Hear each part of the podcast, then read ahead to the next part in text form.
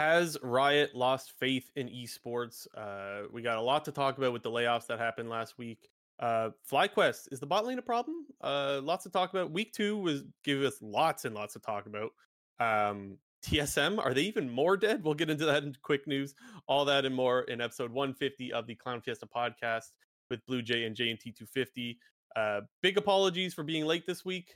Um, some things came up. We're getting it done now, and so we apologize for the people that wanted the morning Monday podcast. But here it is, Jinter.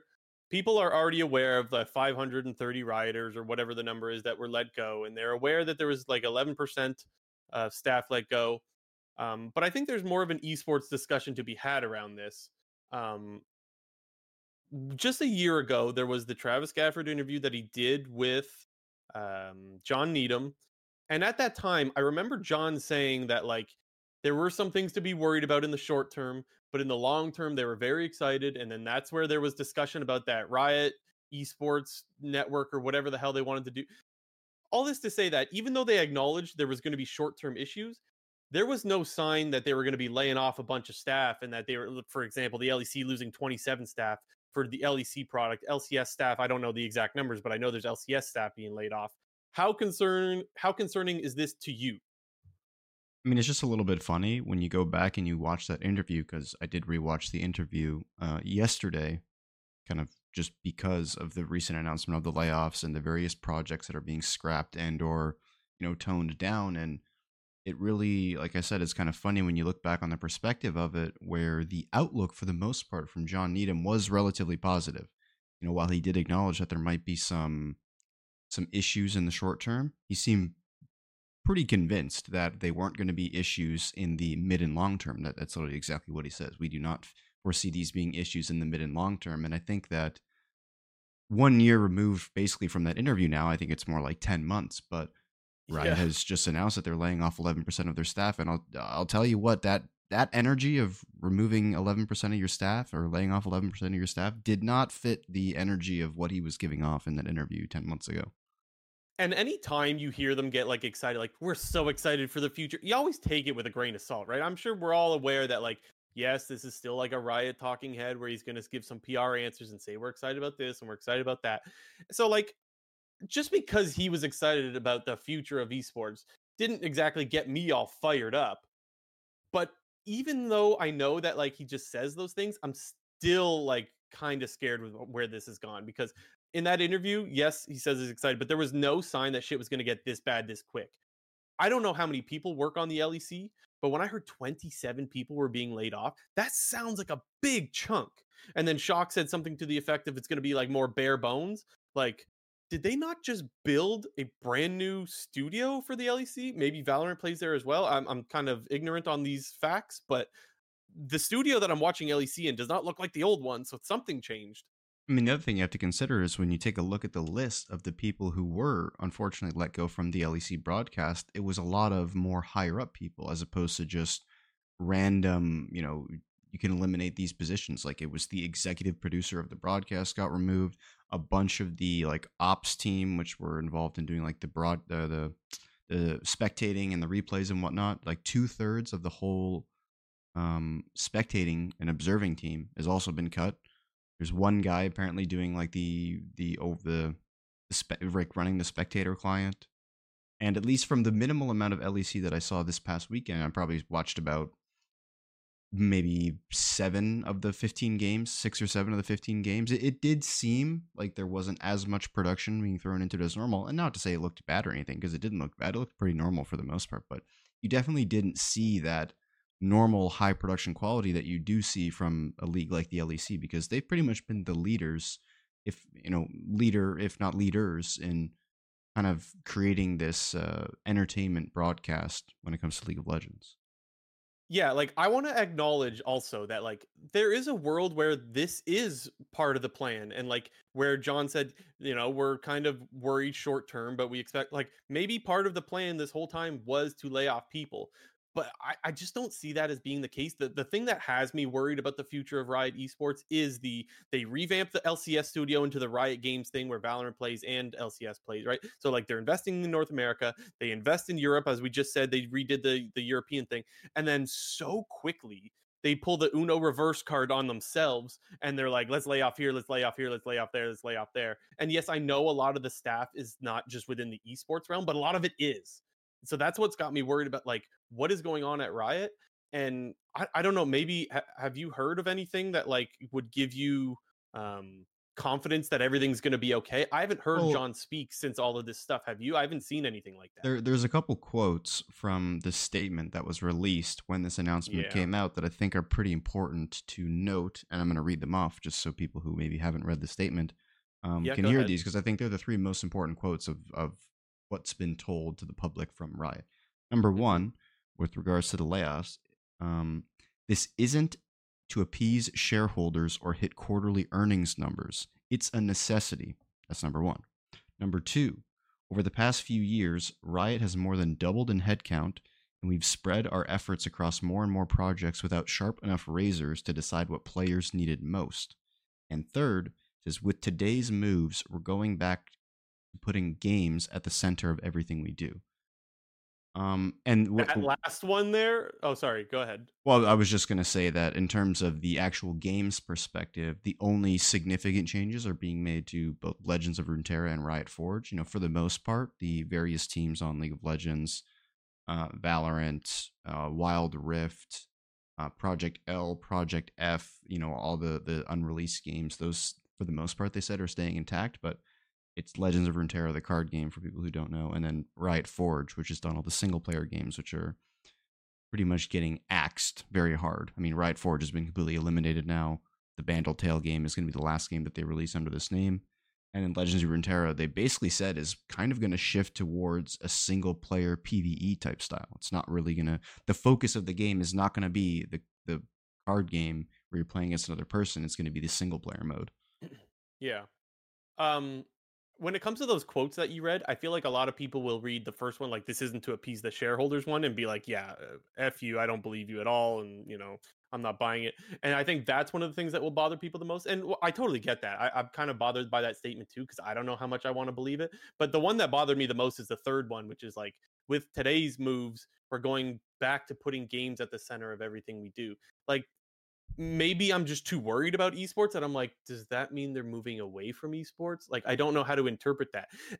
And it's always hard to interpret these things, anyways, because it always feels so PR speak. I don't really like Riot has kind of lost everyone's trust when it comes to any kind of statement of any kind. Like, I just don't know how much to believe them. Same thing goes with the interviews that John and Naz do. Like, they always have a way of wording things that, like, it just doesn't give me a lot of faith. And that last one saying that we're putting games back at the center we do is like a very interesting twist that sounds good. Like we're getting back into games. That's what we do.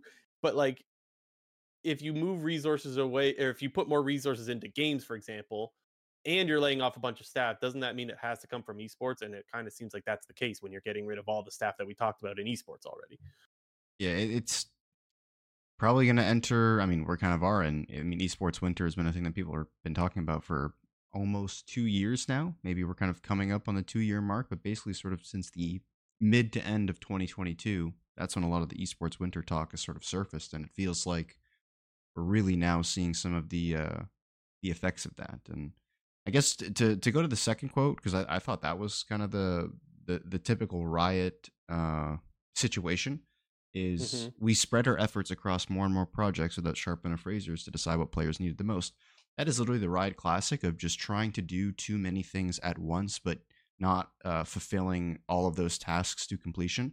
You know, even before Riot sort of, uh, you know, there was a Riot 10 year anniversary and they released all the new games and provided all the new teasers for the games. When they were just doing League of Legends things, like I'm talking like from seasons five up to nine, basically, it was the Riot classic to release some sort of something in the client, a new game mode, anything that wasn't directly game related and then it would last and it would stay at the forefront for about one year until it would quietly go away and then there'd be an announcement saying oh yeah we're removing this. It's done as a project.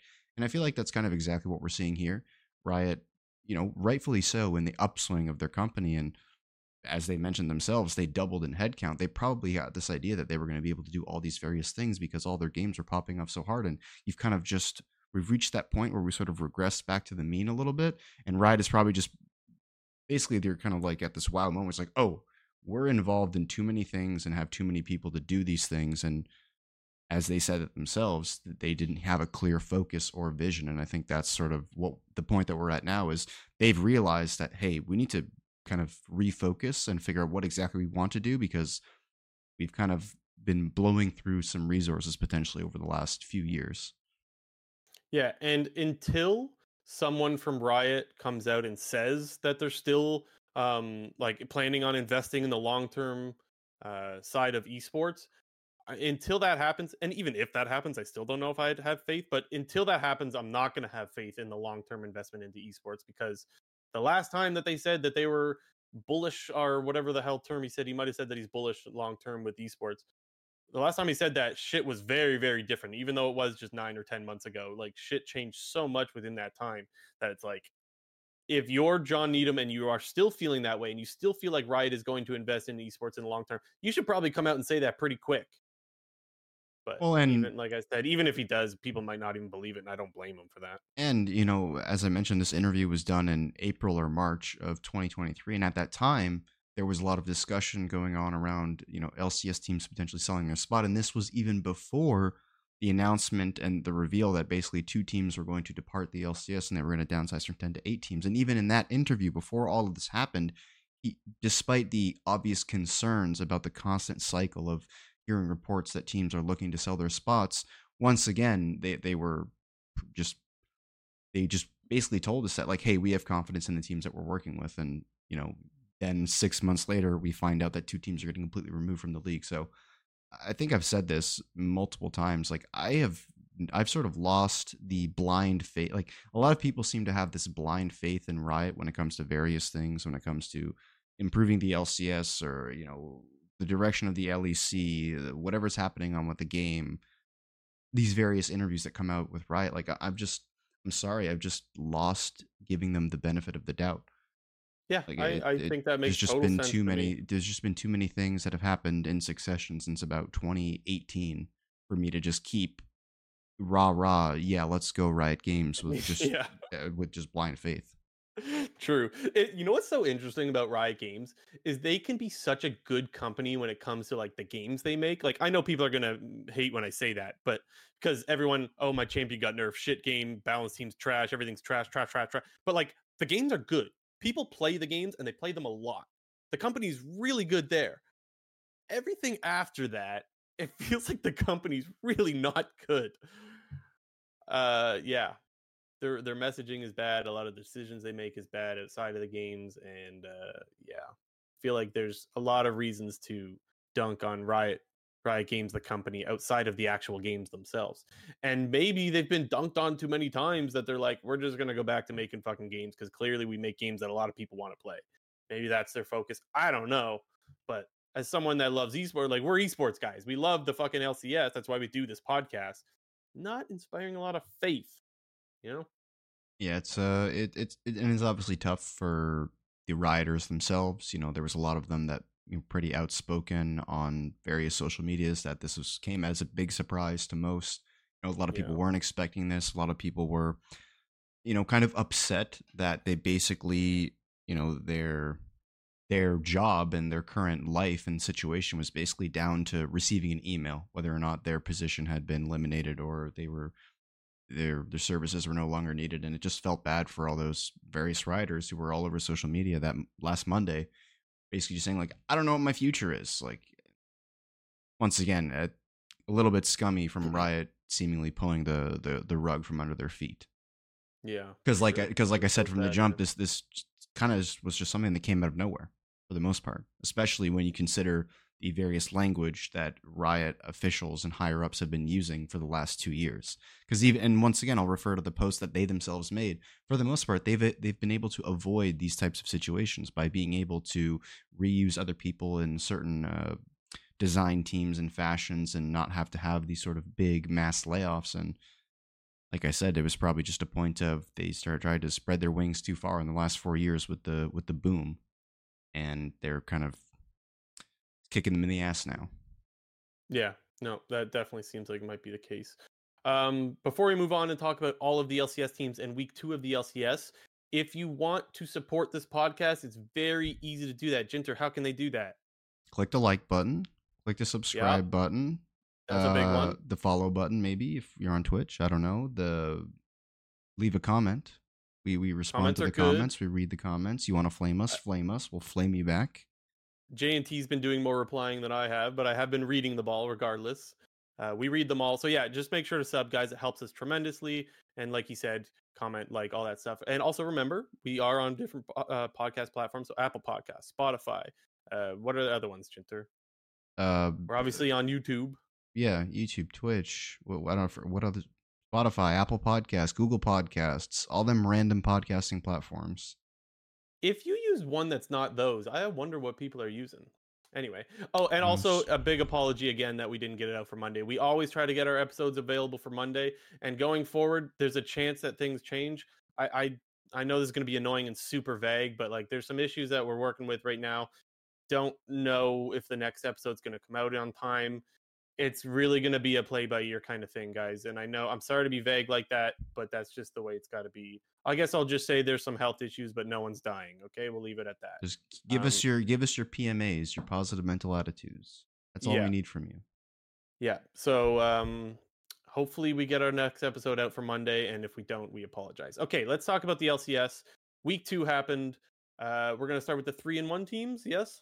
Yeah, we got a we got a bit of a tango at the top here now with uh, all of C9 NRG and FlyQuest sitting at a record of, and there's a bit of like a not necessarily like a full triangle going on, but there's a little bit of a triangle considering that Cloud9 beat NRG and NRG beat FlyQuest, although we don't have yet to play FlyQuest, but we're kind of at this point now where we're a third of the way through the season because the season is so short now, and we got three teams tied for the top. When I think going into last week, or I guess sorry, before the week happened, everyone was kind of considering Cloud9 as the, the clear cut number one, and that was kind of end of discussion. And maybe now it's not as clear. I don't think that's going to change. Um the one thing that I thought was interesting is I, I think I remember saying Cloud9 and FlyQuest are supposed to play each other this week coming up, and we thought that it would be undefeated versus undefeated, or we thought there was a good chance that it was 4 and 0 versus 4 and 0 um, going into the week, but that's clearly not the case. Both of them dropping games. I still have Cloud9 as the clear cut favorite. I don't think that's a hot take. I think people will agree with that. What, what do you think? Yeah, I mean, uh, they're still the favorite in my eyes. Obviously, I don't. I don't think that has changed. I. I would, however, say that it's maybe closer than I thought it was. I'll say that. And just because of the Shopify game, like th- that's the only game that they lost, or I mean, it, yeah. who else did they play? They played Dig and Shopify this week. Was there anything in the Dig game that had you a little bit more like, oh no, shit? no, not really. But I think it was also more so just that NRG just smacked FlyQuest up and down the street. Like that. That was, I thought, what was most most impressive about the whole weekend. Hmm. Um, was there any performances from the play? Okay, let, actually, let's talk about the Vayne thing. Can we talk about Vayne mid? Did you like I the it. mid? I thought, yeah, I liked it I too, liked it. honestly, especially for the Let Him Cook award. Well, it seemed it, well. It seemed pretty clear cut that when Shopify saw Cloud Nine, because I think the way that it went was Shopify went Udyr first pick, and then Cloud Nine responded with Aatrox Kalista, and basically from the jump, it, it seemed to me that Shopify was under the assumption that Cloud Nine was then going to pick an AP mid laner, and Mhm. there had been a little bit of talk going into this patch that the play is actually to run tanks mid lane, rushing Kaenic Rookern or uh, some of the other newer tank magic damage items because the, those items are so strong. Like, and not just the magic items, like you have items like Frozen Heart, which can easily counter, you know, AD junglers, ADCs, and top laners. But tanks mid were kind of something that we're brewing going into this next patch. Obviously, LCS being played on the live patch, we get to see those things first. So it wasn't necessarily surprising that they locked into Sound because I thought the plan that Shopify had was pretty good with what Cloud9 was showing so far in the draft. Like when they go Aatrox Kalista, you're thinking that, hey, they're pretty much going to resort to an AP mid laner. And I thought that as well. So I thought the Sion mid pick was actually pretty good. But then yeah, Cloud9 decided to throw. cook it. Yeah, then Cloud9 decided to throw a little spanner in the works, and instead of picking an AP mid laner, picked the Vayne mid, which I still thought was a really good answer to the Sion. However, um, other circumstances prevented the Vayne from doing a whole lot that game. That included one, Fudge having another bad game. I'll I'll, I'll keep calling it as as I see it. Fudge is not. you mean another? You mean another oh. in reference to last year how he had bad games? Because I thought he played good up until that game. Okay. Yeah, in reference me, to last three year. good games, one bad one for Fudge. That's the way I'm looking at Fudge. I don't know if I mean obviously he's not they're not bad games because like Cloud9's winning games, but he's not doing anything so special to where he's making them win the like the in the first week of the LCS. I thought Fudge did his job for Cloud9 to win. That's what you want from a top laner a lot Yeah. of the time, though, right? Like, the, it, eh, I, I was gonna say especially Cloud Nine, but they kind of play around different places, so it's not always like that. But like, just any top laner, all you want is for them to do their job. And I would argue last year Fudge wasn't necessarily doing his job. So to me, I'm much more uh, like I'm I'm buying in on the Fudge getting back to where he was. Although I will admit that that game was a hiccup. That like, eh, not a big fan of that. But I still have I have more faith in Fudge now than I did coming into the season. Does that make sense? Yeah, I mean, and the, the jury's still out on that. You know, I still have yet I've, I've yet to form a concrete opinion about how I feel about Fudge this season. But I would say that Damn. Last like- year really put skeptic JNT It mode did? on. Uh, well, uh, yeah, because I mean, I don't, we don't have to go down the whole Fudge rabbit hole here, but the whole you know, the whole point towards uh, the positive points towards Fudge was that he was playing very well domestically, and that he also would go to these international tournaments and also play very well. Think back to MSI 2021, Worlds 2021. Fudge was probably the best player on his team at international events in all of 2021, and then obviously he had a really rough 2022. You know, didn't C9 didn't play very well. uh, No, sorry, they didn't end up going to MSI. C9 didn't play well at Worlds. Fudge was getting smacked by uh, who was in their group? Flandre, Wonder, and and Zeus. Uh, 2023 kind of gets smacked around at international events again. Doesn't have a strong summer Yeah. split. Gets annihilated by Dhokla in this, in summer finals. So, telling you, like we, we got to pump the brakes here. But like I'm, I'm, taking ya. like uh, maybe this is a hot take. I'm taking Rich over Fudge all day. Like um I'm taking Rich over Fudge all day. that might be a little bit of a spicy take because Rich was very hit or miss last year in summer. Like he had a really good start and not such a good end. But I, I don't hate that take, but I do Like you put him you with put him on C9 and it's a big difference. The- I'll tell you that. The stuff that I do agree with is the international competition starting in 2022 is where Fudge started to get a lot of criticism. And I guess the only issue with that, so while I completely agree with you, is the only issue is that he can't prove himself internationally for some time now, right? Like, eh, I, I guess he's in a, a in a spot where like he can't prove himself because there's nothing that he's going to do in the LCS that's going to have you be confident in Fudge, right? No, the there is big there is that, I, I I would say that's not true. The, the Okay. thing the thing that would give me the most confidence is him playing like the best top laner in the league, like he did Mm. in 2021, the early parts of 2022, and I guess you know spring split 2023. Like when you're the, when you're the best top laner in your region, like that is cause for praise and be like, okay, this guy's playing very very well. But and I'll say it again, Fudge was a mediocre top laner last split in in summer 2023, mediocre at best. Yeah, I agree with you. I think you're right. and I haven't seen anything to the contrary so far this year to make me believe that he has made the jump back to being best in his role. Fair enough. I've enough. yet to see maybe maybe it maybe he is and he can show that, but I have yet to see that in the first four games. Yeah, you want to see it before you believe it. No problems with that. Um, okay, so back to the Vayne thing. We both liked the Vayne. To me, that game pretty much just went off the rails. Like I again, I agree that The bot lane good game, but dive. The bot yeah, lane exactly. dive. The That's- dive bot lane is where Sorry, sorry to go on a fudge tangent, but yeah, the bot lane dive is where it went really horribly wrong. Yeah, and so as the Cloud Nine fan, can't like I feel like you could probably cope with that, right? And just be like, that's just a botch dive that happens. Like that really put the whole game. It turned the game upside down as to what they wanted to do. So like, can you walk away from that game coping, or is it still like, mm, I don't want them losing to Shopify because Shopify was really strong. They were zero and three at that point. So like, are you coping being like, eh, it's fine, or Shopify was zero and three, they were really struggling, and I don't want Cloud Nine losing to a team that couldn't win a game yet. I mean, I guess technically I'm still coping because I don't th- Mm. like they kind of lost from their own mistakes. Really, I mean, the the only place where I guess I would argue that they didn't lose just because of pure mistakes was top lane. Cast or sorry, um, FakeGod was just playing good. That is definitely the cope. They only lost because they like made mistakes. I, like, I mean, when you when you when you try to dive bot lane and it's a like you're you're diving bot lane three v two, and then all three players die without getting any kills in return, and then you then lose the next fight around second like grub spawn. It's kind of cursed. I'm I'm still with you because like I like one mistake like that that completely flips the game. I I would be in cope mode as well. Like I don't I'm not worried about Cloud Nine. Like I said, I still think they're going to be the best team. Um, but also at the same time, you kind of got to give credit to the other side. There was the Milio that knocked them back when they were diving. That was like perfectly done. So like I do think it was well played from Shopify's side of things as well. Mm-hmm. But I even mean, if I think Cloud Nine should pull off that dive, you got to give credit when the other team does something good too. Yeah, but I mean, when Maokai is like sprinting it down, drops the aggro with his W, Berserker does not cleanse, like does not get out of the Varus ulti that gets thrown at him. Like Blabber doesn't flash the Varus ulti. Like it's just cursed all around. It was an interesting game. Uh, should we go over to NRG or FlyQuest? NRG, we gotta we gotta put some respect on Huhi's named. I know this guy; he's he's just a fun guy, likes to laugh all the time. But hey, when the laughing comes out, that means the enemies are dying. Yeah, so, I fucking love Huhi. yeah, we gotta peep the NRG comms once again to hear Huhi having a grand old time laughing.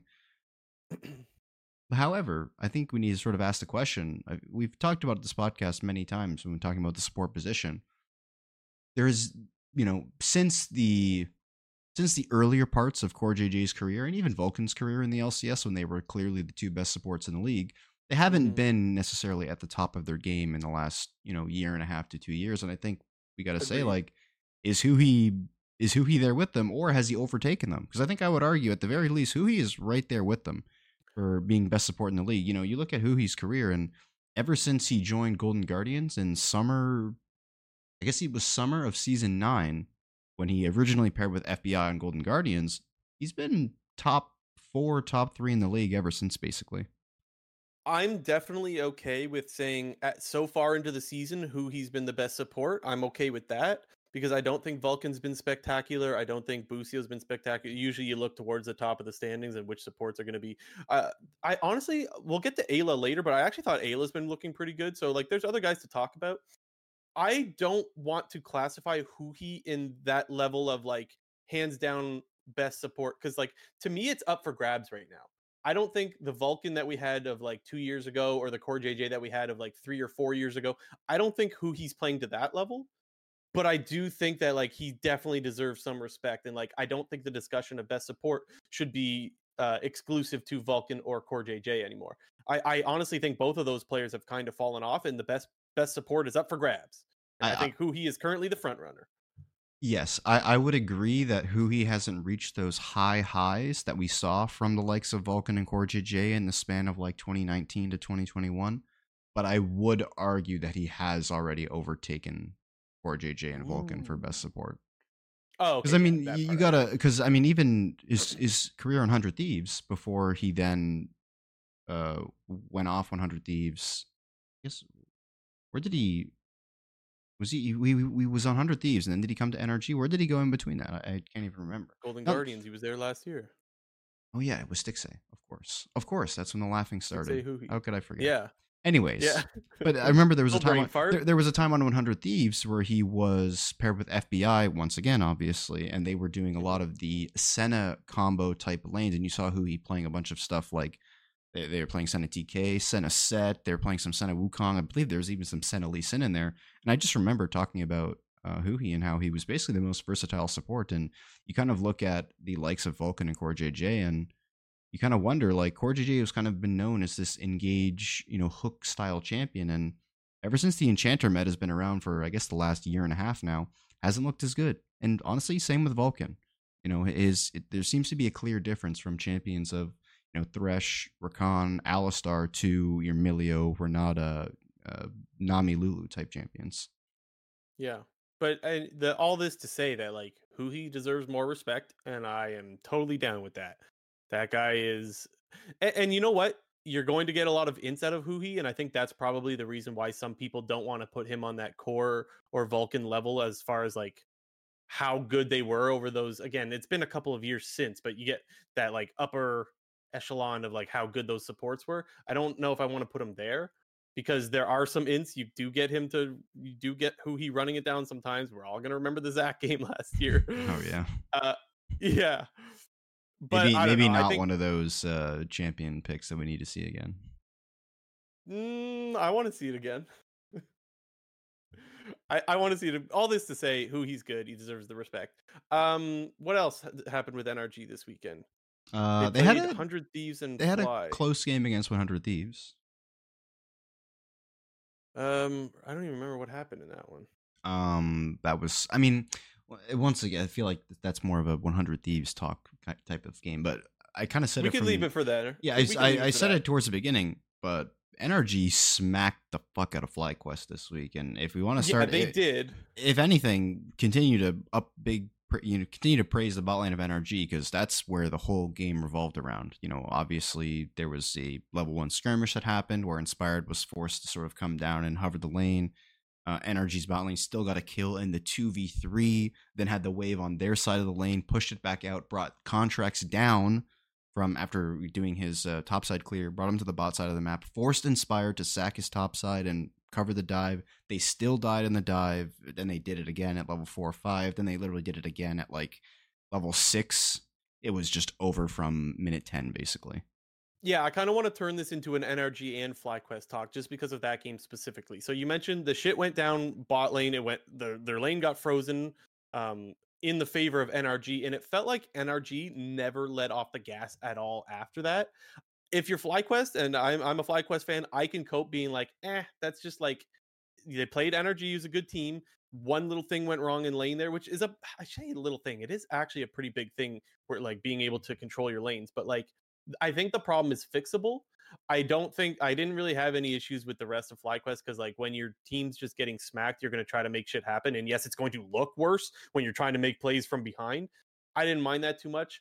The the question that we asked at the start of like, is FlyQuest bot lane going to be a problem? I still don't want to answer that yet. I think the answer is no, but like after they got so hard dicked against NRG this week, I I like mm, I kind of got to hesitate on that, you know? Yeah, it, it just mostly makes me concerned for the strong laning bot lanes that we have. And I think, yeah. you know, while I'm, I'll bring up Cloud Nine bot lane, while they haven't looked the greatest necessarily, you just look at the individual skill from those two players and the games that we've seen out of them in previous years. Berserker and Vulcan can easily smack people up in lane. I've said this before. I think Yeon and CoreJJ are still probably the best lane, like laning bot lane duo. And when it comes to laning, just if we're talking laning only, throw a little bit of respect on tactical and Olleh. Like they're not they're not bad at laning. Like yeah, they actually they've been good so far this year. Like I uh, guess the concern is fair for FlyQuest bot lane because we just saw an example of how the bot lane can lose them a whole game. And I don't even want to pretend like the rest like there weren't mistakes everywhere else. I didn't think Jensen had that great of a game. Jensen was kind of just free ganks mid he died a couple yeah. of times mid. So like there's other issues, but the reason they lost that game is the bot lane. So I think there's there's a fair reason to start to concern yourself with their bot lane. I need to see more sample size before I'm like full panic button on uh, on the FlyQuest bot lane though. Yeah, and I don't know if I'm necessarily at a panic button yet.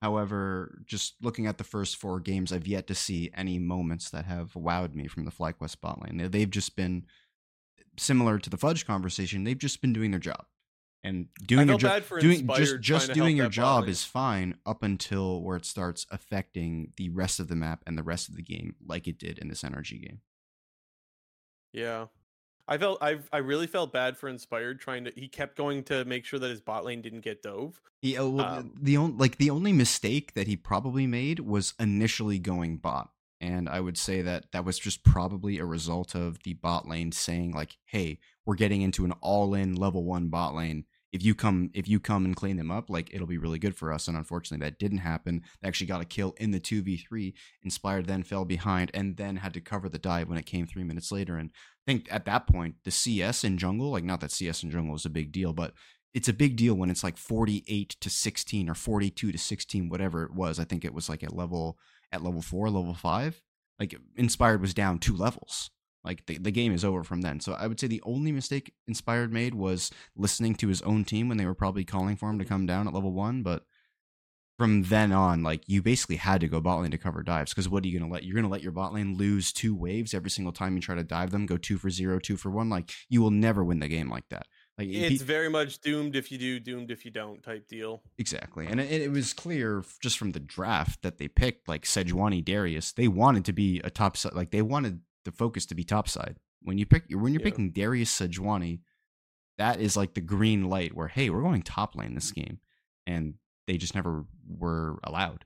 And you know, Bwipo obviously by the end of the game, it didn't look like he had a good game, but there was nothing he could do. Like Bwipo Yeah. was just chilling. He was up 10 CS, like doing what he was supposed to do. The jungler was never able to gank his lane. Once Contractz found his way up there at like 10 minutes, when Bubba was trying to take an all in, he dies, and then his he's fucked as well. So And even though I kind of paint the picture that this is just one mistake bot lane that kind of screwed it all up, I, you need to give credit to NRG for not letting off the gas. Like I mentioned, like Contractz was permanently invading Inspired's jungle and just fucking with him the whole time. Inspired did not have a fun time that game at all, and so you got to give a lot of credit for the other NRG guys for using that advantage and not throwing it throughout the game. There was one dive that NRG did that like kind of went awry, but aside from that, there weren't really many mistakes. So like good sign out of NRG because week one it didn't look that great. Much better week two from NRG. yes, looking good. Uh, two and two teams. Uh, yeah, sorry, I'm I'm late here. My bad. That's okay. But yeah, two and two Um, teams. We got Hundred Thieves and Team Liquid. I want to start start with here. I, I want to start with Hundred Thieves because we asked the question last week after they went one and one. Um, Uh-huh. Are they ahead of schedule? And I think Yep. the early answer we were saying was yes. You know, the team actually looks pretty good. Uh, lots of praise to go around for this team. I, I'm going to start again with the guy who I mentioned first last week, which is River. If there were any questions about this guy being able to perform on a bad team, we those questions have been answered. River is still really, really good. Hundred percent true. And one of my reasons for doubting this team at the start of the year, which I'm still going to doubt them, by the way, just let me just get that out of the way. But one of the reasons for me doubting them at the start of the year was like I didn't really have faith in a lot of the individual players outside of River. And I remember when River was on a bad team on Dig, like before he went to Golden Guardians, like River did not look good whatsoever when he was stuck with a bunch of noobs. I don't know what changed, but River is ganking everywhere, and it seems like it's really to their advantage to just gank heavy and make the game more of a fiesta, pun intended, rather than make the game about farming and getting advantages and prio and blah blah blah blah blah. It's like, no, let's just fucking fight all the time, and maybe we can pick up some wins. And that's kind of what they're doing. Yeah, Like no, they I'm- are hella aggro. They fight like crazy. And, and somebody else that I'm going to throw in the mix of like I'm just fighting. Quid. I don't think Quid has any understanding of when he's going to die. I, he's totally careless, Yeah, but he is looking to kill someone. Like that that's what I got from this week. Is like Quid is going to engage, and he doesn't give a fuck where anybody else is on the map. Quid might die going for the play, but he's going to go for the play, and he might kill someone. He might just die. And I'm actually really enjoying watching Quid play for that for that reason. I think Hundred Thieves is just like we're fighting, let's go, and I'm I'm down for it. Yeah, I don't know. I don't know if I'm as big a fan as Quid uh, fighting, quote unquote. I don't know if I'd use the term fighting. I might use the term inting a little bit. Well, I mean, I don't Potato, know. potato. Like, like if you asked me before, like, if you showed me this week of LCS and then I had to, I had to answer a question saying, "Do you think Quid has ever played against Vi before?" I'm telling you, I would have wrote no for the answer because I don't think this guy knows what the what the champion Vi does. Like, dude, I feel bad because like I flamed Quid all of last split, and I honestly I gave him some praise last week, but I got to flame him again this week. He that game against NRG was one of the worst Akali games I think I've ever seen. The dude, it was that bad. Was it it? wa- Maybe I didn't look close enough. you, you gotta look. You gotta you look again, and pretty much in the majority of fights, just watch Quid and see the boatload of nothing that he is doing. Um, I I, I, don't know. remember the It one was play around drag. really he bad. completely erased the Ashe. Like he flanked a little bit in in the blue jungle, and he just erased Ashe off the start. Killed support that's one of the things I remember. mean, cool. I the well, I mean, still, you're still erasing someone. Like that is your job. Like ta taking Ashe off the map is a good thing. Um, I, I maybe yeah, maybe I needed to focus more on Quid because again, I didn't think that Quid was amazing. I do think he's very flippy and he's just gonna fight. So I think if you take a if you put a magnifying glass on this game and watch Quid only, you'll see how useless he actually was. Interesting. Inter- Maybe I'll have to watch more next week. I'm I'm excited to watch. I didn't think I'd be excited to watch Hundred But, Thieves, but okay, I am. but here's the thing: I don't want to get negative because I actually think there's a lot to like about this team. You kind of you gave Uh-huh. him a little bit of credit, you know, in our earlier segment, but Eyla, dude looks dude looks like a much better version of the version that we saw last year on EG and FlyQuest. oh God, yeah. Like he looks good. Meech looks really good. Uh, River like looks good, and Sniper Sniper looks good. Like everybody looks good except for Quid here, which I'm taking that as a win because going into the season, I was thinking that only River was going to be good, and then we were going to see some pop off moments from Sniper here and there, and I was like, oh, we need to be worried about the rest of the map, but I, I don't have those concerns. The only concern I have right now is mid lane, and I would say that that's a good thing. I still have concerns in every lane, actually. like I, I, thought, I, thought, snipers looked. Good. I thought snipers looked really good so far, and is it like the first week? I don't think sniper looked good. They came out of week one, one and one, right?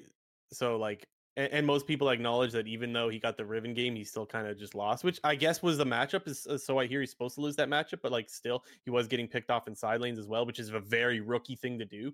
Like I don't know if that happened in week two or not, but like just because it didn't happen in week two doesn't mean it's not going to happen in week three, four, five, six, or whatever. I'm still a little bit nervous for for Sniper, and I'm nervous for most of the most of this team. Honestly, I'm still pretty doubtful on them, but I just have way more excitement watching their games because they go down with a fight. So I'm all for that. Let's fucking go. They're definitely an exciting team because they do like to fight. Can we classify them as scrappy? I think so. They they we'll call them they, scrappy. They, they, fit the bill for that. I would maybe All like right. to maybe we can tone it back just a, a smidge. I don't maybe, want maybe a little more calculation on what we're doing. What's okay? So other than scrappy, what are we going with? I don't know. Just like we're calling them scrappy. Let's scrappy. let's just not dive headfirst into the back line when there's a Vi ult and stuff going on like that. How about let's just recognize that they have a Vi. Vi presses R. When you go in and they press R, you die. But let's, you let's do whatever your little heart wants. You dive that back line. Don't ever let JT tell you you can't do something. At the very least, can we go? Can we? Can we buy a Zhonya's second item like every every other Akali does against Vi? Let's buy Zhonya's second item. Let's let's not wait until fourth item to buy a Seeker's arm guard. Thank you very much. okay, and then TL on the other hand, I'm still like I thought TL was going to look better. I don't, I don't know what to say about TL. Honestly, um, I don't even know what to say about them either. There's one minute they're looking like uh, the greatest team ever, and then in other t- other minutes they're looking like the worst team ever. Okay, let's talk about Yeon a little bit because I know you're a Yeon guy, and um, I was it. Okay, let me make sure I'm not confusing this with last week. This was the week where he had the Lucian game where like he shot W the wrong way and then he shot Culling the wrong way, right? Uh, yeah. I mean, his Lucian game was not very good. He also dashed melee range like three, two or three times in that game.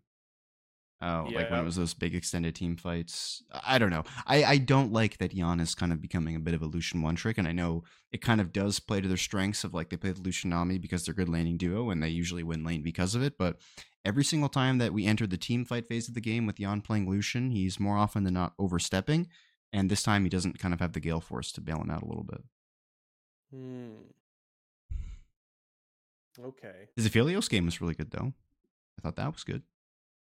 Uh, that was against Immortals. I mean, it was against Immortals, but they will. No, we'll, that we'll was a good game, honestly. So that made it sound like I was trying to discredit. That's not. That's not what I was trying to do. I was just trying to remember what happened this weekend.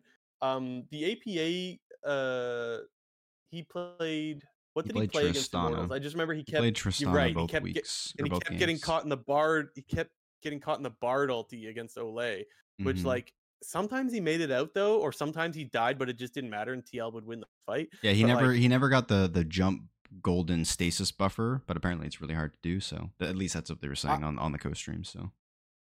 Yeah, and I, I thought that he kind of just got destroyed by FlyQuest as well. I, you know what's funny? Do you remember when we were doing our predictions last week? Andrew pointed this out to me. I said something along the lines of like, picture Jensen shockwaving a little Yordle or whatever but I said with bomb, so I clearly hinted at Zig, But mm. it wasn't that far off from Jensen playing Orianna into the the Tristana in this case. But you, we can give you a little bit of credit for that. Yeah, you get, I'm you gonna get, take some you get, you get half a point. Um, I wanted APA to close out the game more cleanly against Immortals when he got the early. He was two and zero oh really early. He was farming great. He was taking turrets. I thought that he could have closed that game out more cleanly, but he's still very apt to getting picked off part of that, and we'll, we'll get to Immortals. Part of that is you got to give credit to to uh, Olleh on the Bard, but still, like, I don't think he's very he's very unsafe and dies a lot. So like APA, we're talking that's about. going to yeah? be a problem.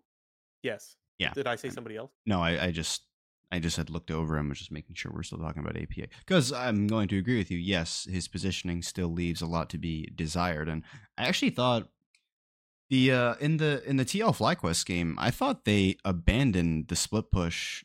You know, I, I thought that was a mistake for them to abandon the split push strategy and try to fight five v five around that Baron pit. They they were splitting up up until that mega team fight, that like two minute long team fight happened at the Baron pit, where like Jensen TP'd out of the fight to go answer AP in the sideline sideline, and then APA TP'd into the Baron pit to try to join the fight.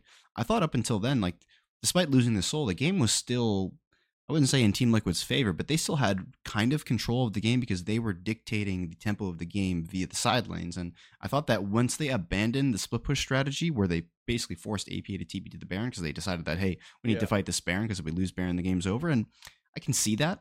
But I just thought that they abandoned the split push when they really needed to uh, not because they were just simply winning in the side lanes for 10 minutes of the game up until that point. I think I agree with you. And so I was listening to the co stream but I, you could sort of hear Azael. So I might be taking this from Azael if I if I heard him correctly. Um, I think what he said was like TL decided to give up the drag to take the inhib because they felt like they couldn't 5v5. Yeah. And then it's like once you give over over um Ocean Soul, well now you definitely can't 5v5. Exactly. Right? Like so, they should have so just continued to where, commit to the sideline. Yeah, that's what I think I heard Azael say, and that I completely agree with. And so I'm agreeing with what you're saying also is like if you were going to commit to splitting, why did you commit to splitting? And then once you give over soul, suddenly we're like, oh, yeah, let's fight now. That makes no sense whatsoever. I honestly don't think that they should have given up Ocean Soul. I think once you do that, I don't think you can win the game. I think there's too much of a requirement to team fight nowadays that like it's really difficult to make split pushing work maybe that's not as true anymore. Maybe with like grubbies and stuff now, maybe split push split pushing is way more viable. Tristana can take down towers. I just I didn't really have faith when they were doing it, and I thought even though they got like a 2k gold swing, so I think FlyQuest was up 2k, um, and TL ended up being up like 500 gold after they traded Soul for the towers and the inhib. I thought that was still an advantage in my books. It was still an advantage to FlyQuest.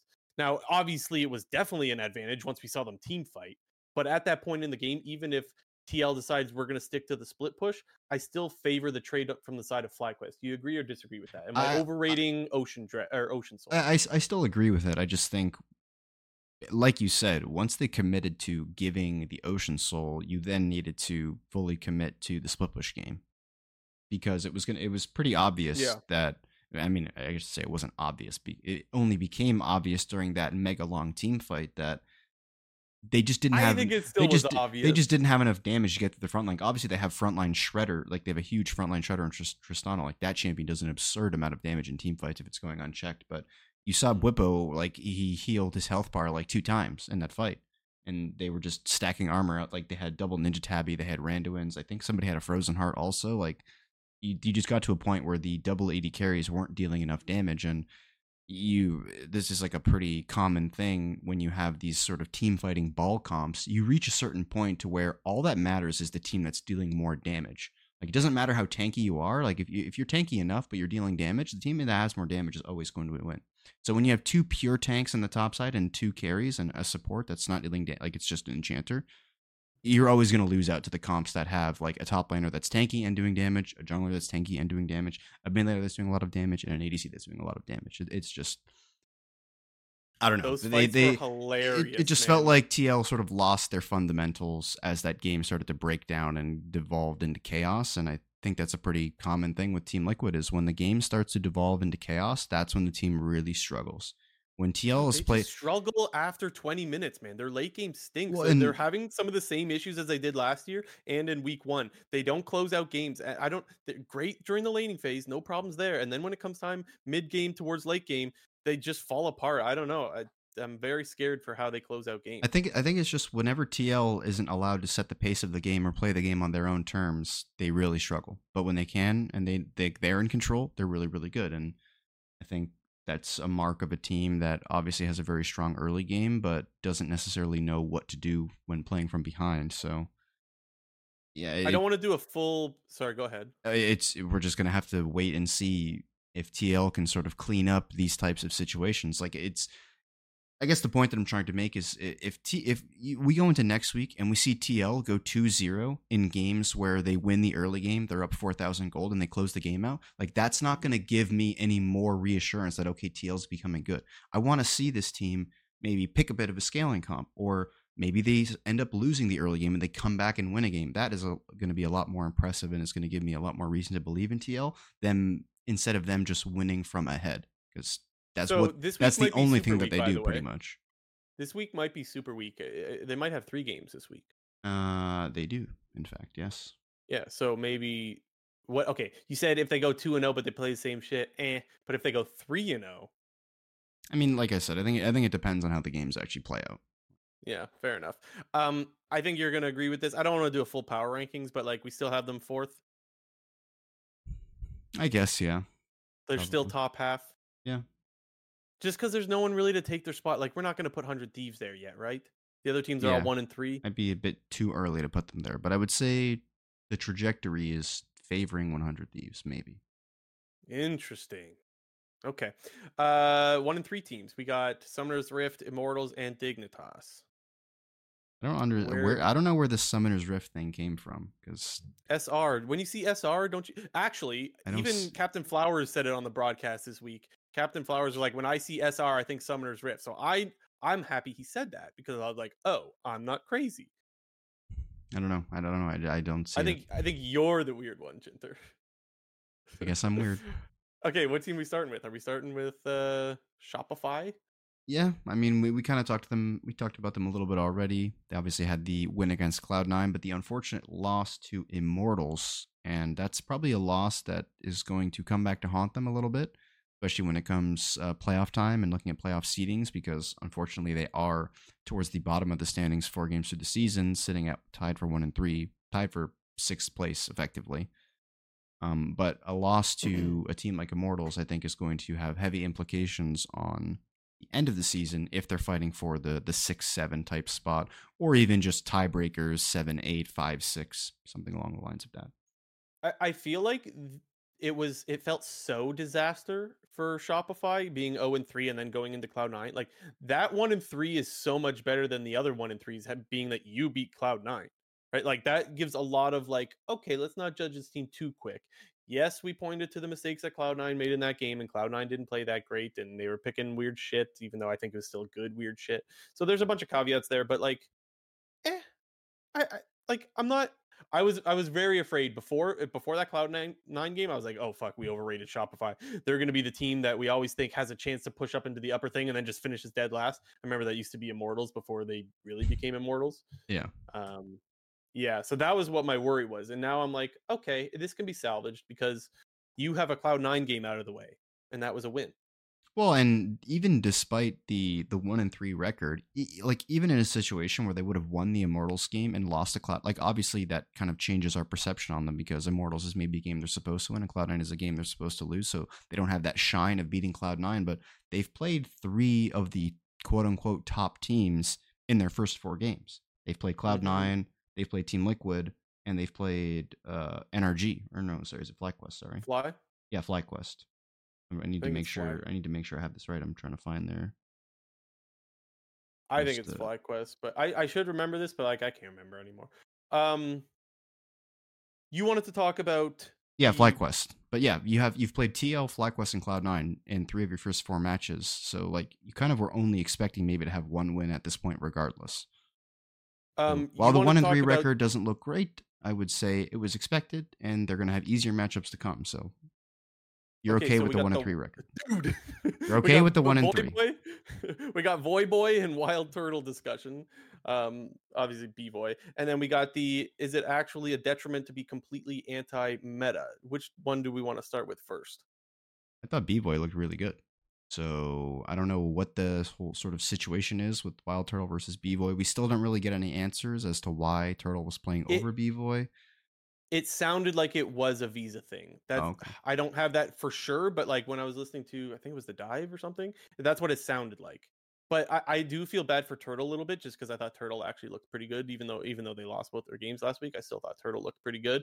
But like if you sign Bvoy, it's because you're intending on playing with Bvoy, and so like, I don't mind that they put him in, blah blah blah. But it's just it's just unfortunate that like this is kind of what happened last year with um uh, Insanity and uh Ruby Ruby. Ruby. Yeah. Yeah, like it feels like this team can't really get away from that. They got visa issues still affecting teams in the LCS in 2024. Unbelievable. Well, at least B is really good. So you're not the same exact situation where you have Insanity on the back burner and then bring in Ruby, but his Insanity's playing really well, so you don't need Ruby. And in this case, you had Turtle, who looked pretty good. Bvoy comes in, looks even better. So yeah. it, it's a good sign. Again, even even in the loss to Immortals, Bvoy looked really good. And you also wanted to talk about the well, the picks that they're picking. Picks that they're picking. I shouldn't have said it that way, but um, you asked the question to be yesterday. Um, is it a detriment to be completely anti-meta? So I want to know what you think about that.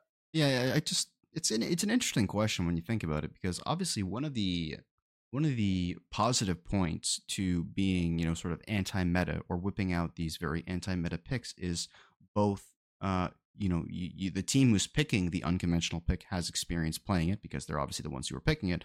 But obviously, the other team doesn't have a lot of experience playing against it, so it kind of gives you that advantage of whatever matchup you might be playing. But at the same time, I do wonder, considering that Reven has publicly stated, Reven being the Shopify head coach, Reven's publicly stated that they're going to keep picking a bunch of wild shit, and it's something that's going to be like akin to their team, like that's going to be their style. And I, I just wonder if that Sounds means good. that well, I, I just wonder if that means you're going to sort of be spreading yourself too thin of trying to practice all these various champions compositions, and that might sort of remove you from honing one or two specific strategies that you get really, really good on. And I've never necessarily been a fan of up taking that approach to where, hey, we're going to learn these specific styles and only these styles going to be really good at them. And that's what's going to make us really good because that can easily get countered in the future. If, if teams recognize that, hey, this team can only do this, we ban it out or play against it this way, then this team is terrible.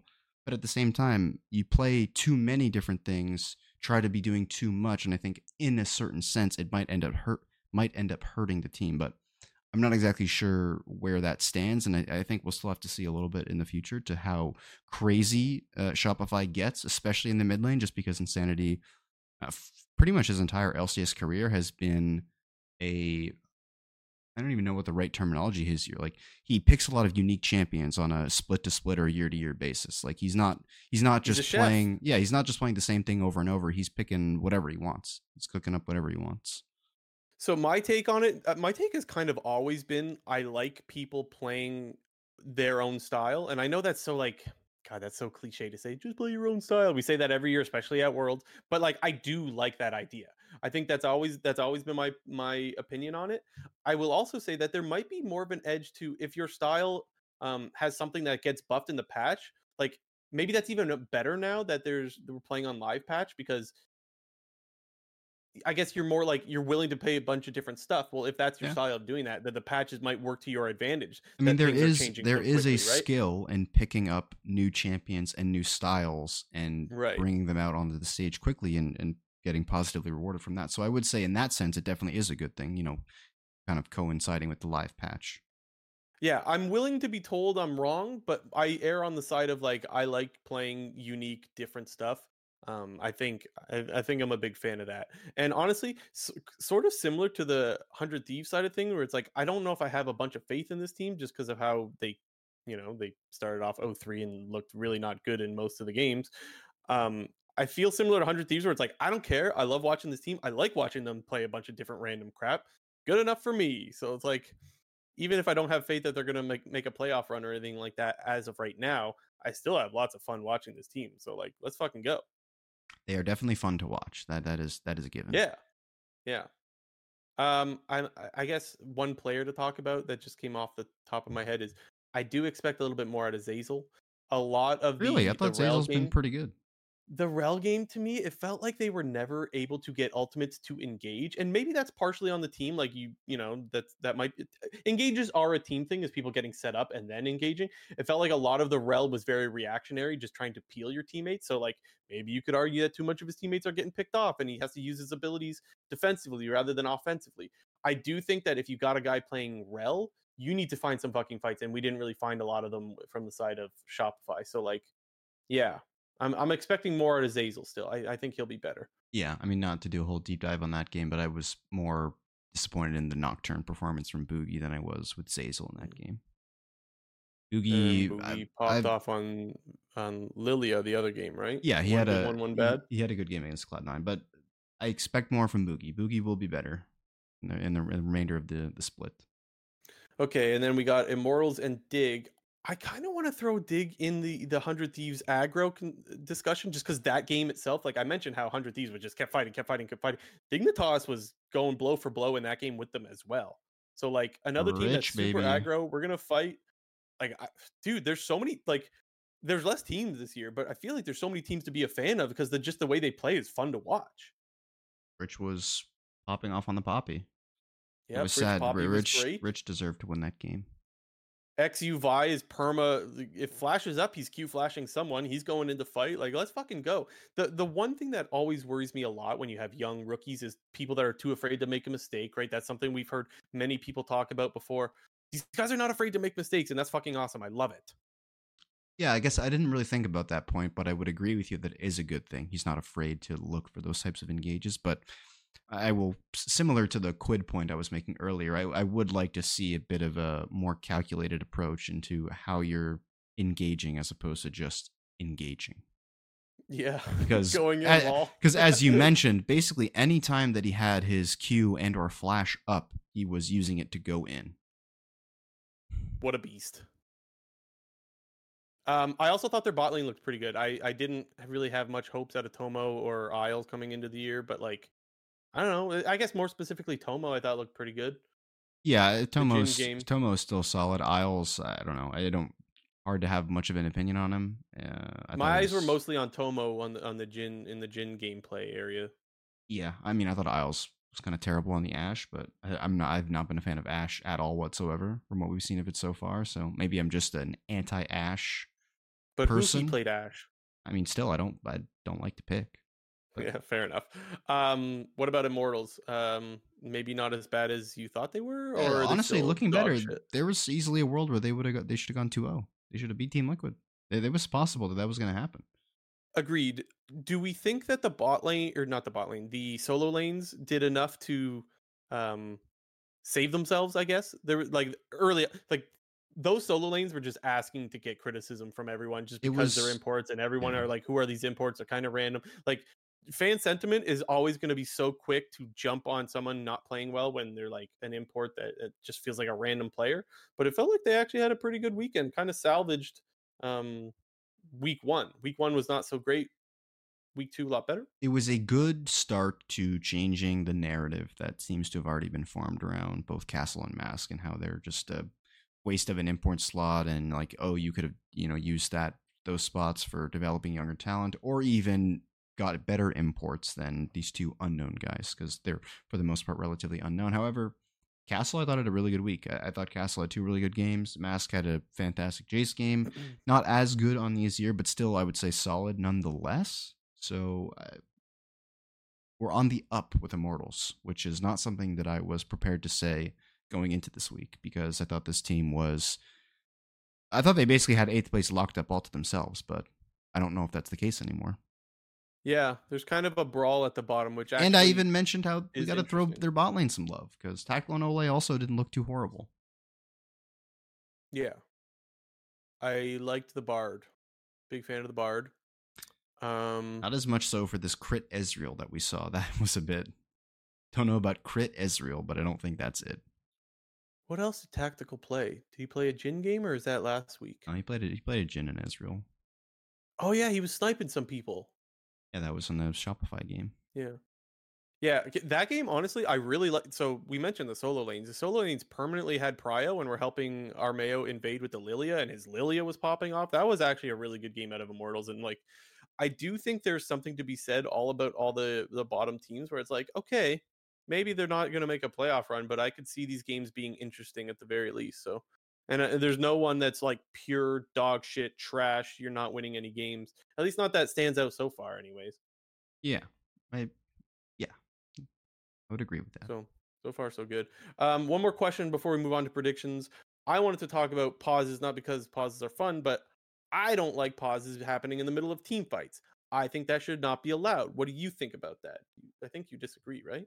Or no? Yeah, I mean, you definitely should be allowed to pause in the middle of a fight, especially if an actual like bug or something like that goes on. Because I just think from the like from the viewer, from the viewer and like the public's perspective, I feel like it's always a bad look when a team loses a team fight and then calls for the pause. And and maybe that sometimes it's just the case of some bug Really? happens where they lose the team fight and then it's like at the end of the team fight, so then they cause the pause. But I think even players themselves have said this in interviews that they are encouraged to pause whenever they like the moment they think a bug happens. Like that's something that the the LCS refs or I don't know maybe exactly the refs themselves, but they have been told by the I guess the people who run the league that they should pause when the bug itself happens and mm. not like wait any period of time after for a game to be in a lulled state to then call a pause. I see. I think that's so silly because team fights are meant to be like quick reaction, not like, oh, let's pause and let me think for five minutes about what I should do next. Like team fights are supposed to be very reactionary, very But, think pe- on but people aren't deal. pausing just to pause. They're pausing because they think an issue has gone on in the game. Right.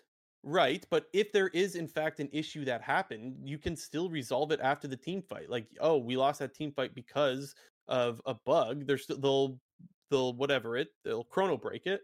And like then you play on. Like to me, team fi- fights are just not meant to be paused. So I don't like the fact that just wait another 30 seconds, not even 30 seconds. It's usually like 10 seconds and then pause. Like, I don't know. I don't like team fights being broken up because of pauses. Just if you see something that looked weird, keep playing it out, do the rest of the fight, pause. That that's the way I look at it anyway. Yeah, I mean, I, it, it's hard to say just only because uh, they've they've they've come out and players have come out and said that they are encouraged to pause right away when they think something has gone wrong in the game and not to wait any additional time for anything to resolve anything in the game. that. They- I didn't know that. trying to. This was said pretty recently. I'm sure, like not recently being this year, but maybe it was like last. Maybe it was sometime last year or two years ago when like Fnatic pause became like a bit of a meme. I'm not. I'm not. I'm not sure exactly, but I want to say it was one to two years ago when there was like a lot of talk about pauses that were going on, and a lot of players came out and said that they are told by like league officials to pause immediately when they think something is going wrong in the game. Uh And unfortunately, you if, can if get that, so much that information by playing out a team fight, but like you can get so much information by pausing. Sorry, I'm just reading the live chat for those that are wondering. You can get so much information by pausing a team fight. So I would argue the opposite. You can get so much information that you shouldn't have when the team fight is paused in the middle. Whereas, like, you know, if if you play out a whole team fight and there needs to be a pause afterwards because there's an actual issue, then you go back and play it again and avoid that issue. Yeah, know. but I, but I think it's also but you know you also got to consider the situations of well nothing has actually gone wrong, so we yeah, if nothing goes wrong, then then the team fight happened without any pauses, and so that didn't influence the rest of the thing. If nothing went wrong, good. You waited for the whole team fight to not be broken up in the middle of it. I mean I guess, but I think there can, there's something to be said just from like the mental aspect of it is if you think that like something actually went wrong, like if you think you lost the fight because something went wrong, that's a lot different from like just losing the fight because nothing actually happened. Like I would rather, I think just from a player perspective, I would rather Like if I pause the game as a player thinking, "Hey, something just bugged out on my game," I would rather pause immediately, know that that either was or wasn't an issue, then finish the team fight as opposed to fighting out an entire team fight, then after the fact questioning, did something go wrong, or am I like something actually go wrong, or did I just misplay or something like that? So I don't know. I, I I still think from the, the from the player perspective, it's still you you you need to pause when you pause. Like if you have to pause, pause the game. Fair enough. We'll agree to disagree. Uh, anything else on that, or do we want to get predictions? Uh, yeah, I think. I mean, I, I can't think of we. Yeah, I'm trying to think of anything, any other thoughts that I had on the games this weekend. But I, I think that was it. And, and actually, one last thing that I will say because I was at the time I was a little bit cold uh, before the season started on the whole live patch thing. But I think I'm Mhm. I think I'm coming around on it a little bit.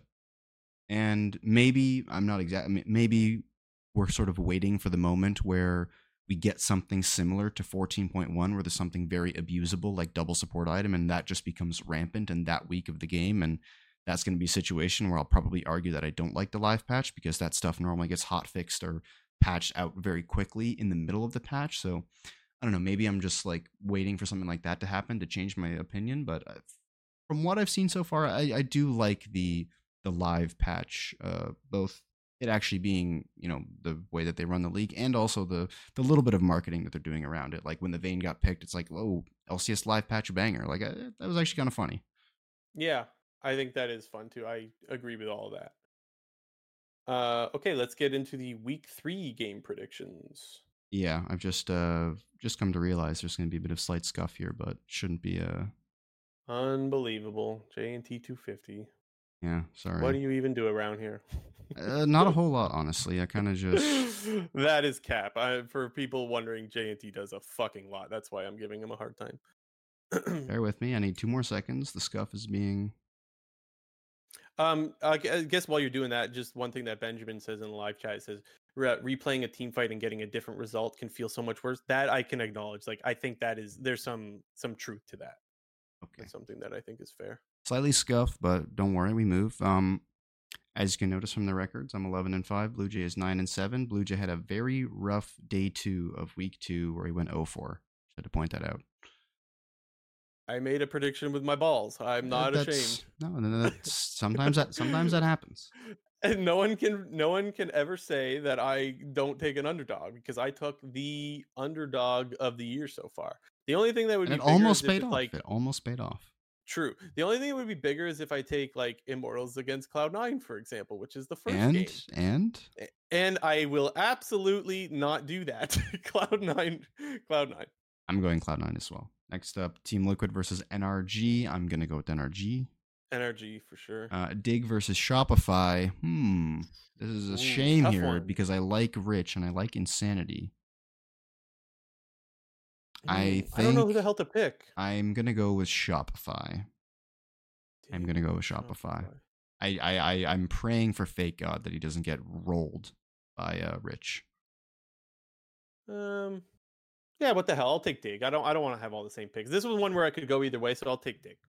And then last up, FlyQuest versus. Oh yeah, sorry, you kind of mentioned this earlier. This is Super Week. This is Friday. I might have said Saturday at the beginning, but this is Friday. In fact, Super Week. Mm-hmm. Last game on Friday. FlyQuest versus 100 Thieves.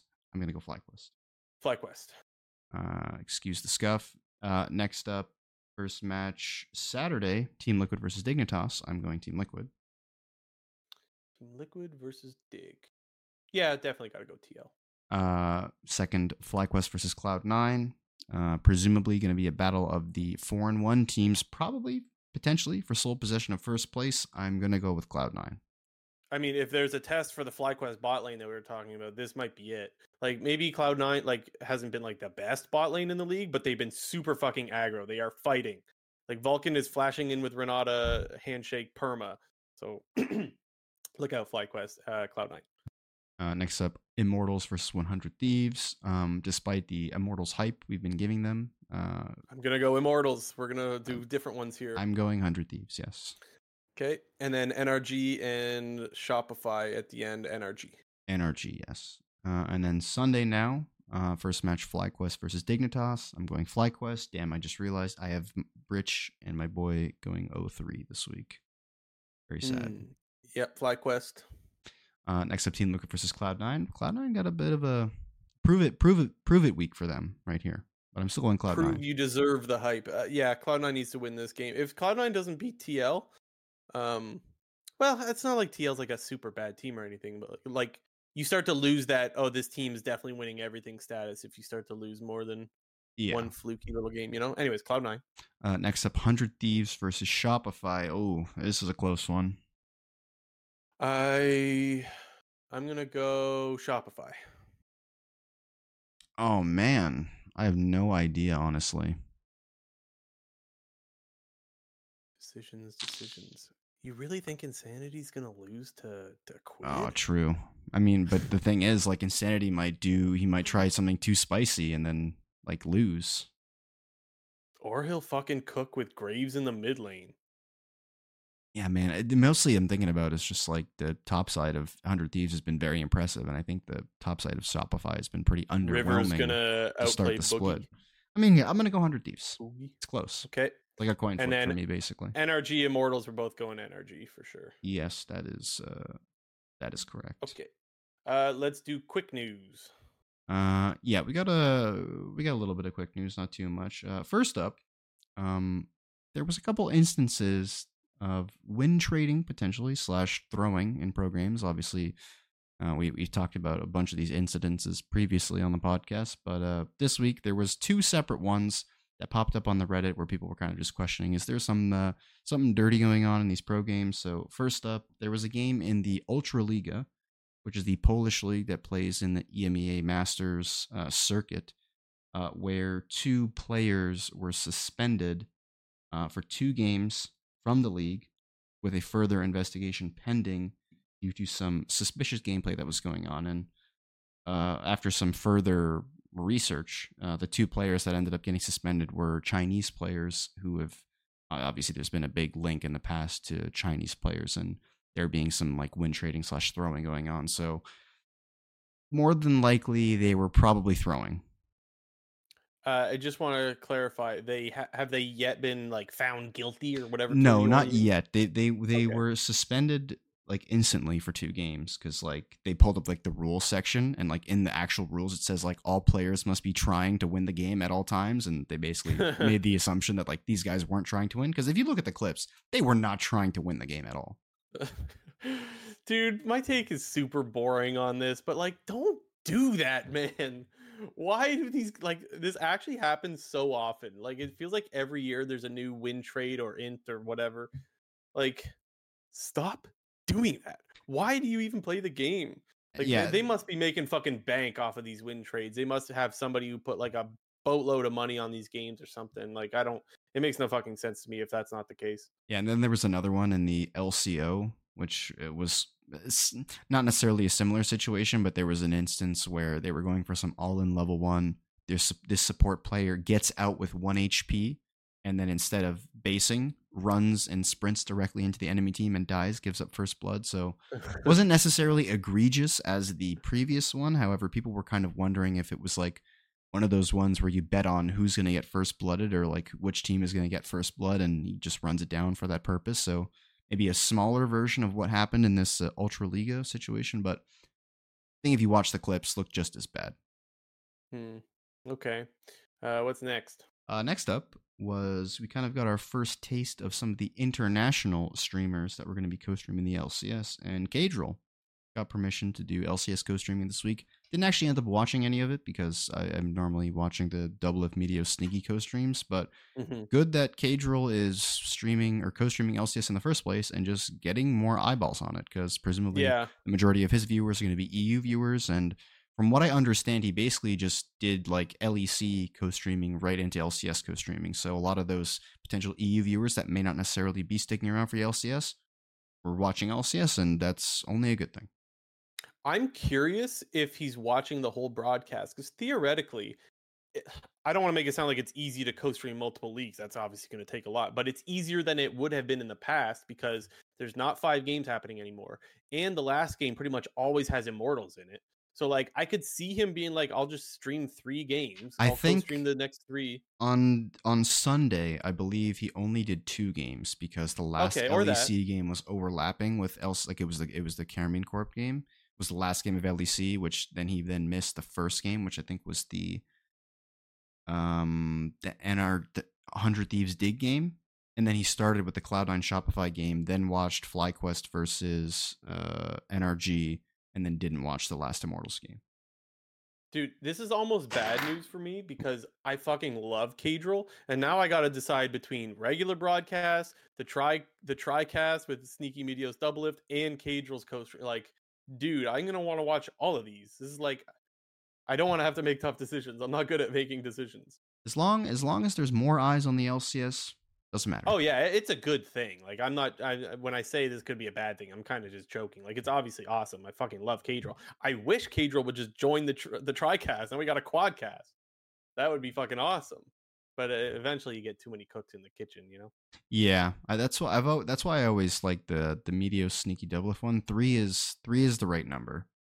Hmm. You know, like I like I do watch like I'll, watch occasionally some of the I will dominate stuff just for like games or regions that I'm not like actually watching the full game for. So I'll kind of just watch like the 10, 15 minute summary of the game. But when when you get into those situations where there's like five, six, seven people in the call, like bro, I, I can't even understand what half the people are saying. Like I gotta watch the game. Um. Okay, and then what else we got for uh, quick news? You added some things that I am unaware yeah. of. I believe. Uh, next up, there was an interesting uh, tweet that came out from now the former head of socials from TSM, TSM Dunk. I think a lot of people right. just generally know in the scene because he's been around for so long, but basically tweeted out saying that he was let go by TSM now, but something that kind of kind of just added in there as like a bit of an aside in this tweet, but I think is the real talking point around here is he said that there are only nine employees working at TSM. Employees basically being anyone who's not a pro player, content creator, streamer. There's only nine actual employees working at TSM right now. That is wild. And that, that to me, uh, like, that is so crazy because okay, I guess it doesn't mean for sure that TSM isn't going to join one of the other leagues. Like they could still do that, but like if you only have nine employees left, that doesn't seem like an organization that's ready to join a new esports league and you know take off. At least it doesn't seem like that. I don't know. But yeah, when when you pointed that out that like there's only nine people left at TSM, it's like we thought they were dead because they left the LCS. No, now they're like dead, dead.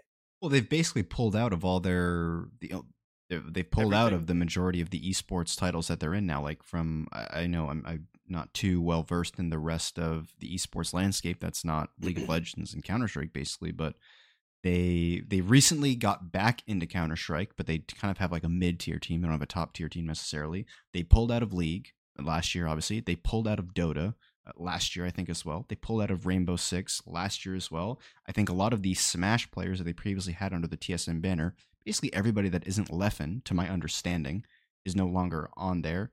Uh, don't even know if they were involved with Rocket League or if anything like that's going on anymore. Basically, the only game that they're involved in is like Apex Legends. That's it's about it. To, it's weird to be an LCS fan and like completely forget that TSM exists until a TSM chant happens. Yeah, uh, those still happen from time to time. Which I mean, it's kind of like becoming. It's a good like, meme. It, it, honestly, as a as a big Cloud Nine fan and as a big TSM hater back in the day, I always hated just the TSM chance. But now you I'm like triggered by TSM chance. I, now now it doesn't bother me as much. It's actually a little bit funny, just because like yeah, it's, it's like the ghost. It's like them. the ghost of TSM, basically you should love the TSM chants because I feel like every time you hear those chants, it's not because people are like, I like TSM. It's like let's cheer this team that's not even fucking here because of how much of meme they became. Like the the TSM chant meant something different five years ago than it means today. Yeah, it's not the same. It's the same chant, but it's not the same chant. If you get what I mean. Mm-hmm. But uh, okay. yeah, seems that TSM is they're, they're pretty much dead at this point do we want to update any predictions as to whether TSM is going to join the LPL or something like that? Uh, my prediction was always why would these teams, yeah, why would these leagues want them? But I feel like that's more solidified now. I, I might be eating my words. I guess the, the, I guess the only thing that I have to say is like if they didn't join a league now, like wh- like why join one later if they didn't join one now? Like maybe they're waiting for like more of a decline per se to like get a cheaper spot somewhere. But like why would you then be getting into a league? Or by Buy buying a team like that i don't know that tough that that's that's that's a big decision to make to bank on like buying low and hoping that it's going to you know go up again. Like i agree. a difficult decision to make i think. Yeah i i'm with you it's uh it's kind of funny though. Yeah and then uh last up we figured we'd do a little bit of lec talk as the lec winter regular season has finished up. Um i know they did the group stage draw I've yet to see actually what the groups were, so I'm going to see if I can find those real quick. I was unable to watch the LEC this weekend, had some things happen, but I what I will say is because I was hearing a lot of talk about uh, K Corp before this weekend happened and how like it's all Targamas's fault. Which don't get me wrong, he is playing like shit too. But I think there's too many people that don't want to flame Bo. I think Bo looks like shit, and I am loving it. I am big time Bo hater, so I'm sorry if you're a Bo fan. I know there's a lot of those out there. I think he looks like shit. And I enjoy watching the K Corp games because of it. Maybe that changed this weekend. I'll have to catch up on the game. But until that happens, I think he is just as much to blame as like, like that whole team stinks. I think there's way too much focus on this guy or that guy. See, somebody says Bo is smurfing though. No, like to me, not in the first six games. Nope. Not not from what I was watching. That guy was caught out all the time. And like plays where it's like you can't blame anybody else. Um, like he's just getting picked off. Uh, maybe I actually have the the format. Maybe did they change the format? Because like uh, I'm reading something about the like draws. Like they are there's no group stage anymore. It seems like they just drew directly into the playoff bracket. I don't know. I didn't pay attention. I'm I'm behind. Yeah, I, I, I think I've said this before. I'm not as up to date with my LEC this year as even last year. I didn't watch as much LEC as I normally did because uh, for the most part I watched all of LCS and LEC. But I've I've slowed down on my LEC watching. But it seems like they have changed the format. Um, there's no I- more group stages; they're just directly into a playoff bracket. I do want to. Somebody pointed out like the comms video because I have seen the comms videos and like I do think there's something to be said about like Bo's making a bunch of calls and like that that is fair. I could give Bo credit for that um, because you don't have most of the team isn't talking. The comms were really weird to listen to. So there, there. I yeah. I shouldn't pretend like it's all bad, but like a lot of times Bo is dying and there's no one to blame but himself. Yeah, So- w- one thing I will say about the comms and the notion of well, Bo is the only one calling. I, I like. It's obviously a good thing that he is, tr- uh, you know, trying to proactively look for plays. And actually, maybe the more that I'm saying this, I actually do think that this is a positive for Bo. Is that nobody is also telling him to not go in. Like there's there's nobody seemingly holding him back. Like Bo just seems like the type of player where he's going to be very aggro and look for a lot of fights and there's no one else who's even attempting to try to call off these plays or say, "Hey, no, let's not do this. Let's do this instead." The pretty much the only other person who's trying to communicate in a meaningful fashion is Upset. So, I guess coming come come to think of it, maybe I still actually maybe need to give some more credit to Bo, just because. Yes, he's maybe inting sometimes because like he's going too far or he's going for these engages where he doesn't have the follow up, but at the same time, like he's really not getting a lot of help or support from his team. And maybe the plays that he's he is going for aren't the greatest ones, but at the same time, like you got to have some expectation that your team is also going to be able to funnel you some relevant information to either make that decision of, hey, I am going to fight, or hey, I'm not going to fight. Yeah, so I think I agree with all that. Um, the main point that I wanted to get out is that like I think people just don't want to criticize Bo because historically he has been a really good player. I think people just want to point to other guys where to me it's the whole like I said, it's the whole team. They all look bad. Something else I want to read out in Twitch chat. They said, "Do you think it was an infrastructure change for Bo that made him the way he is right now, or do you think he was overhyped even in China?"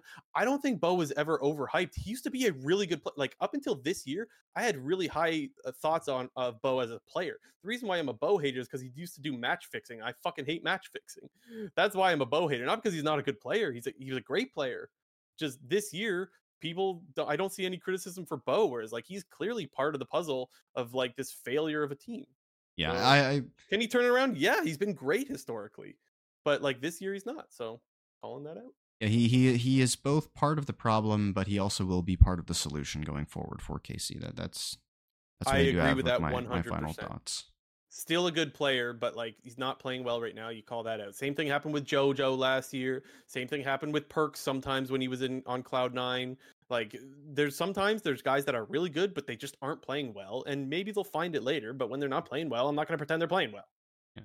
And then. I guess in terms of the rest of the league, honestly, it was kind of uh, the whole regular season was a little bit all over the place, considering there was some teams near the top of the standings that you weren't expecting, you weren't necessarily expecting to be there. Uh, the main one including SK. You know, SK they got off a pretty good start to the season. Obviously, they didn't end the season as well as they started the season, but the fact that you know people continue to underrate Nisqy, I think, is uh, biting some teams in the ass. I don't need to say anymore. I Uh, you Yep. don't. Hey, you're you're the you're the Nisqy fanboy here. I don't. I am the Nisqy fanboy. He's fucking good. Uh, the- Let's. I don't need to do more Nisqy glazing. People have listened to me talk about how good he is for long enough. Uh, yeah, I don't know. I, the LEC's been pretty good so far. I, I honestly didn't even know that they have this new format now, where it seems that there's no more group stage. There's just like a straight playoff bracket with like a hella big, you know, upper bracket and lower bracket. So interesting to see how that all plays out. But G2 is probably the favorite. Like, what the hell are we talking about here? Hmm. I have to watch. I, I I'm I'm so like I feel so disconnected because I didn't watch any of this week. I missed a whole third of what's happened so far. I'll have to catch up. Um, that's it for this episode. Yeah. I believe that is it. Okay. Uh, for those that are in the live chat and that are watching live right now, the episode, if you didn't catch all of it, don't worry. The episode will be uploaded relatively soon. Jinter's usually pretty good at getting that up. Uh, another reminder to subscribe, hit the like button, leave a comment. All that stuff is super helpful. Again, we don't know when next episode is going to be. You'll have to maybe join the Discord if you want updates on that. Uh, we'll always post in Discord before we go live. Yeah, Dis- Discord Uh, is the best place to figure out, you know, when the episodes are coming out and if there is any change to the schedule or if we're not going to have an episode out for uh, that Sunday night slash Monday morning. So that would, if you're looking for the episodes, Discord's the best place to find out when they're happening, when they're going to be uploaded, and you'll be the first ones to know when they do get posted. Also, Yeah, and shout out all the chatters because uh, actually a lot of people chat in this episode. I appreciate the people that aren't too afraid to disagree with me. I think that's cool and all. I like having discussions, especially when people put some interesting things that disagree with me. I like that stuff. So keep that stuff coming, guys. Don't be afraid to criticize criticize us in the comments. We will read them. If you're an asshole, probably not going to reply, but we'll definitely read everything. So that's pretty cool. Uh, this is that is it. This has been episode 150 of the Clown Fiesta podcast. Take care.